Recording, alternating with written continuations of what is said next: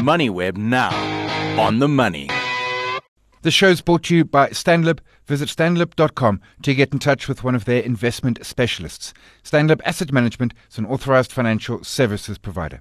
Chatting now with uh, Simon Fillmore. He is CIO at Independent Security. Simon, appreciate the early morning time. Uh, and, and, and, note that you sent out lots of stuff we want to go through. I want to touch first up front as a, as a great point that you make there. No statistical significant correlation between GDP growth and stock markets. You make the point. If you, if I knew what SA or US or EU GDP was going to be for 2023, uh, it wouldn't help me one inch in making money in 2023. Yeah, th- that's a very good point, and I think often uh, investors and people in financial markets uh, forget that fact. Um, and the stock market is all about what's going to happen in the future. It's a discounting mechanism, mm-hmm. um, uh, and it, it, tends to discount any of that bad news in, in advance. Um, and that's what surprised us quite significantly this year was just the amount of negative rhetoric uh, coming into this year about how the US is going to go into a recession um, and how bad that will be for uh, financial markets. Moving on to, to, to, to sort of the, the, harder data, we had some US inflation out yesterday, 6.5%, exactly as consensus was. Um, it is falling relatively fast, although that tends to happen at the, the, the, the sort of as the tail falls out. You, you can see inflation uh, uh, coming through. Does this remain the w- one of the key issues, inflation in the US, and then, of course, how the Fed responds with their, with their interest rates? And we've got an FOMC uh, announcement on the 1st of Feb. Yes, what happens with inflation this year, certainly I think in the first half of the year, would probably be the most uh, sig- significant fact for, for, the market. And what's interesting ab- about uh, yesterday's print, and if you in fact take the data over the last six months and you mm. analyze it, you come out at a figure of 1.9%. Wow. So it clearly shows that there's an embedded trend of inflation declining quite significantly. Um, and our anticipation is that six and a half percent we saw yesterday will just continue to fall um, as, as we get uh, more and more data over the next couple of months. Does and then in, in, in, turn, I think the Fed will have to reappraise their uh, hawkish stance that they've, they've taken, and they don't want to um, uh, be too destructive in terms of economic growth. Yeah, because that's going to be my next question. If, because 1.9, I mean, their target is 2%, and, and I appreciate we're, we're fiddling with the, with the inflation data, but I have no doubt that so is the Federal Reserve doing doing same, which which which then suggests, I mean, the idea of of of uh, Fed minutes and saying uh, five percent. I mean, that really does then look at that is probably the worst case rate for for the U.S. this year, and if anything, we might get pleasantly surprised with maybe only I don't know four and a half, three, and four seventy five. Yeah, I, I agree with that, and we, would be very surprised to see it go um, above five percent. Perhaps there's another 50 basis points at most um, that that they need to act on, but I think that's probably uh, pretty much done and dusted uh, for this cycle. Um, and then I think that'll just give give the uh the market visibility in, in terms of that, um, and it'll have a positive flow through um, into risk assets, specifically um, equities. I think the other important thing uh, about the inflation data is, is, is that um, that has a direct bearing on input costs. Mm. Um, and if inflation is coming down, input costs are coming down, and that can only be p- positive for uh, margins uh, in companies, which in turn is, is supportive for their earnings. Uh, so we think corporate earnings this year uh, will also be supported by that uh, lower inflation data, as it means they input costs will be lower.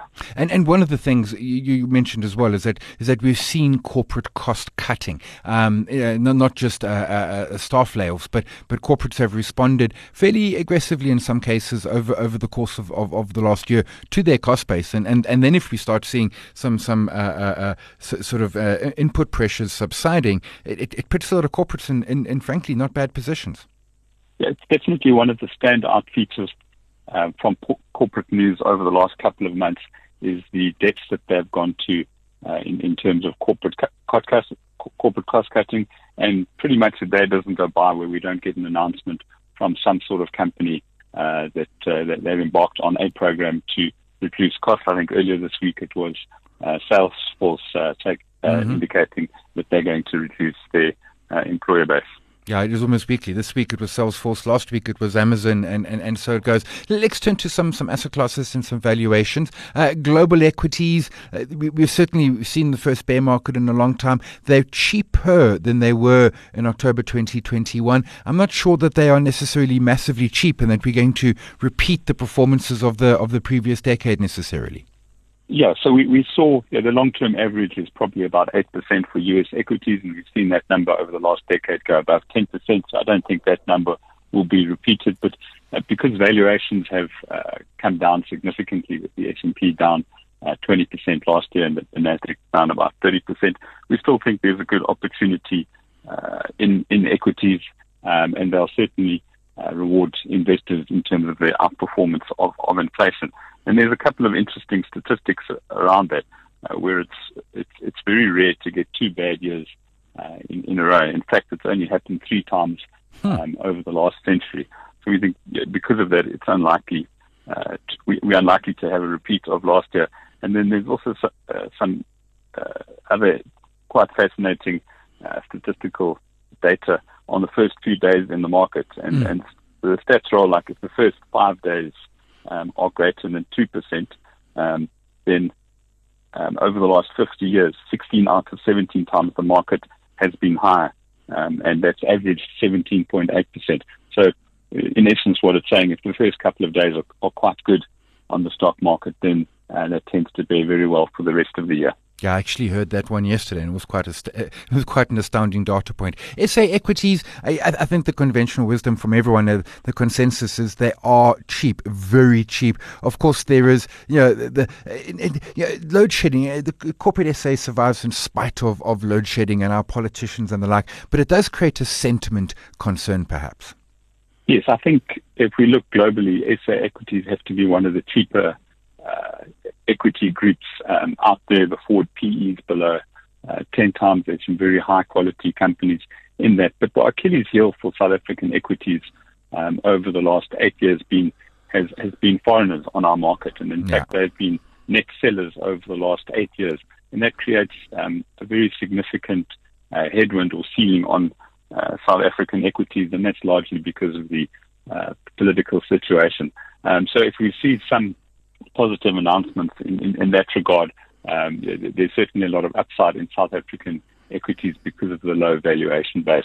Of course, there are shares like the uh, commodity companies, Naspers, Richemont, British American, that, that aren't as impacted by South African uh, politics because they're businesses are primarily based offshore. Yeah, and because our, even our politicians can't afford the Richemont watches. Uh, you mentioned commodities there. Uh, uh, yeah, they had a, a, a, lackluster 2022, but again, that was after going absolutely crazy in, in, in 21. Uh, did, do we see another sort of uh, drifting, maybe even a, a, little bit weaker? But Or does the China reopening benefit commodities markedly?